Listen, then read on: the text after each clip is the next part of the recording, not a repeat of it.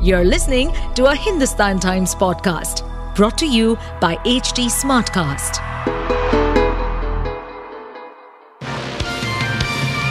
Hello, these are the top news for the day. The moon rover of India's Chandrayaan 3 on Thursday morning rolled out from the spacecraft to begin its exploration of the uncharted lunar surface, ISRO said on social media platform X, formerly known as Twitter. The country's space agency said that the spacecraft made a historic landing on the south pole of the moon last evening, making India the first country to achieve this feat. The CH 3 rover ramped down from the lander and India took a walk on the moon. More updates soon, ISRO posted on X.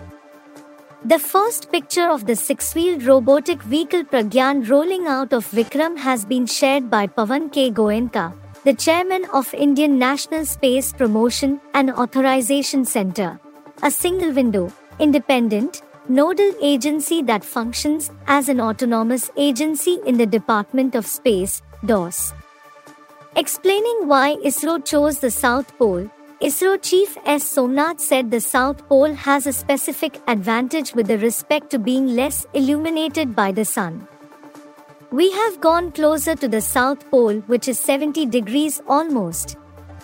The South Pole has a specific advantage with respect to being less illuminated by the sun. There is a potential to have more scientific content, the ISRO chief told news agency ANI.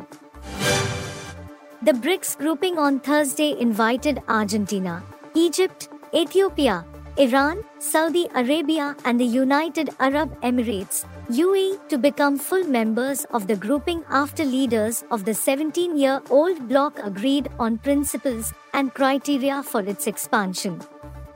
President Cyril Ramaphosa of South Africa, the current chair of the BRICS, Brazil, Russia, India, China, South Africa, grouping, announced the expansion at a news conference that was joined by the leaders of Brazil, India, and China.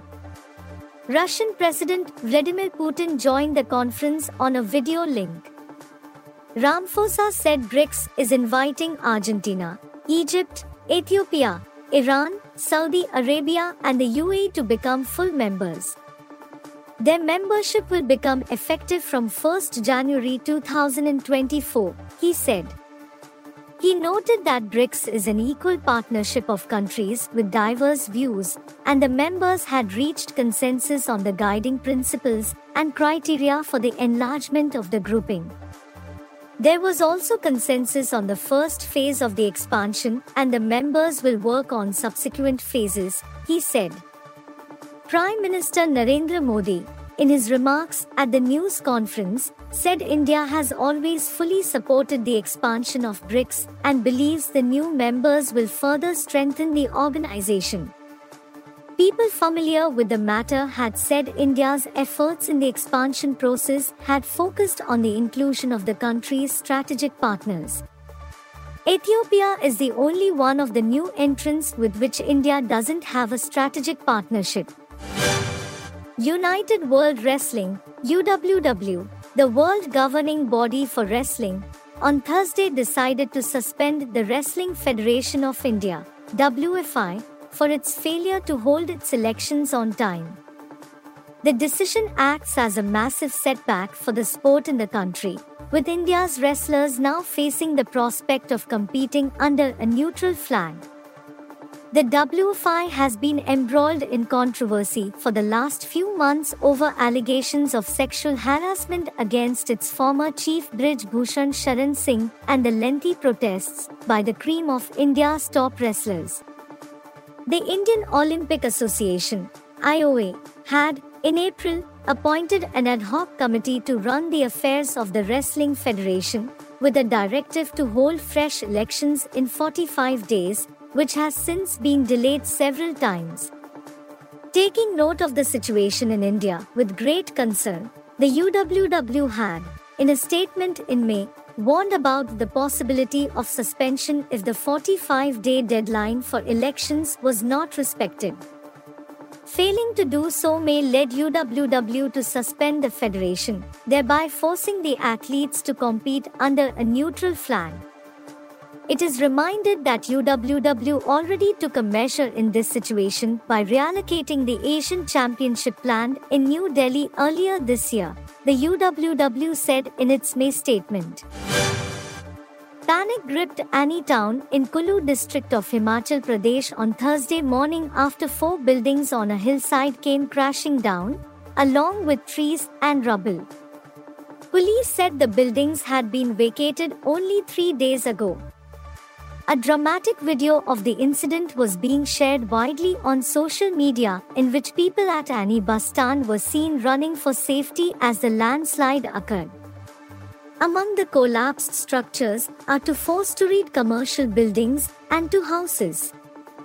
No loss of life was reported as the administration had got the commercial buildings vacated as a precautionary measure after cracks developed in them during the heavy rainfall from July 9th to 11th in the tourist district.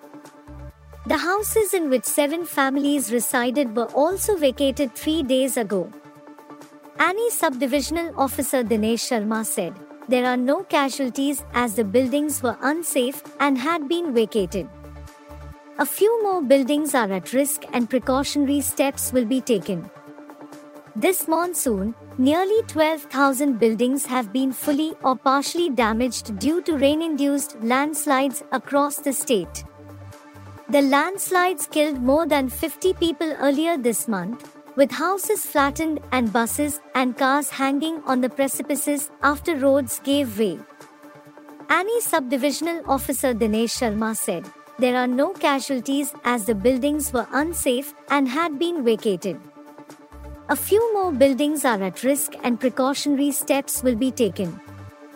This monsoon, nearly 12,000 buildings have been fully or partially damaged due to rain induced landslides across the state. The landslides killed more than 50 people earlier this month, with houses flattened and buses and cars hanging on the precipices after roads gave way. If Wednesday's US Republican debate was judged on applause alone, Vivek Ramaswamy won hands down, with Nikki Haley emerging as a pleasant surprise at least at one Atlanta bar, where a group of young voters was trying to pick a candidate to back. Gathered at a bar in the city's trendy Buckhead district, more than 100 people, including young Republicans, watched eight of the contenders for the Republican presidential nomination with interest. Former President Donald Trump was notable for his absence at the debate but was due in Atlanta on Thursday to present himself to authorities following his indictment for his attempts to reverse the outcome of the 2020 election. At the viewing party, applause, Cheers and incredulous cries rang out in between sips of beer. For Ricket Caballero, 36, Ramaswamy, a climate change skeptic and entrepreneur who made his fortune in biotechnology, was the star of the show. It was the Vivek show, he told AFP. People call him the Trump 2.0. And I think that's the best thing we need right now. Caballero said he found ex President Trump's rants tired. The rest of the bar seemed to agree. Many of Ramaswamy's interjections earned him loud shouts of approval or fists raised in support, as when he called for the continued burning of coal. You were listening to the HT Daily News Wrap, a beta production brought to you by HT Smartcast. Please give us feedback on Instagram, Twitter, and Facebook at HT Smartcast or via email to podcasts at hindustantimes.com. Until next time. To stay updated on this podcast, follow us at HT Smartcast on all the major social media platforms. To listen to more such podcasts, log on to www.htsmartcast.com.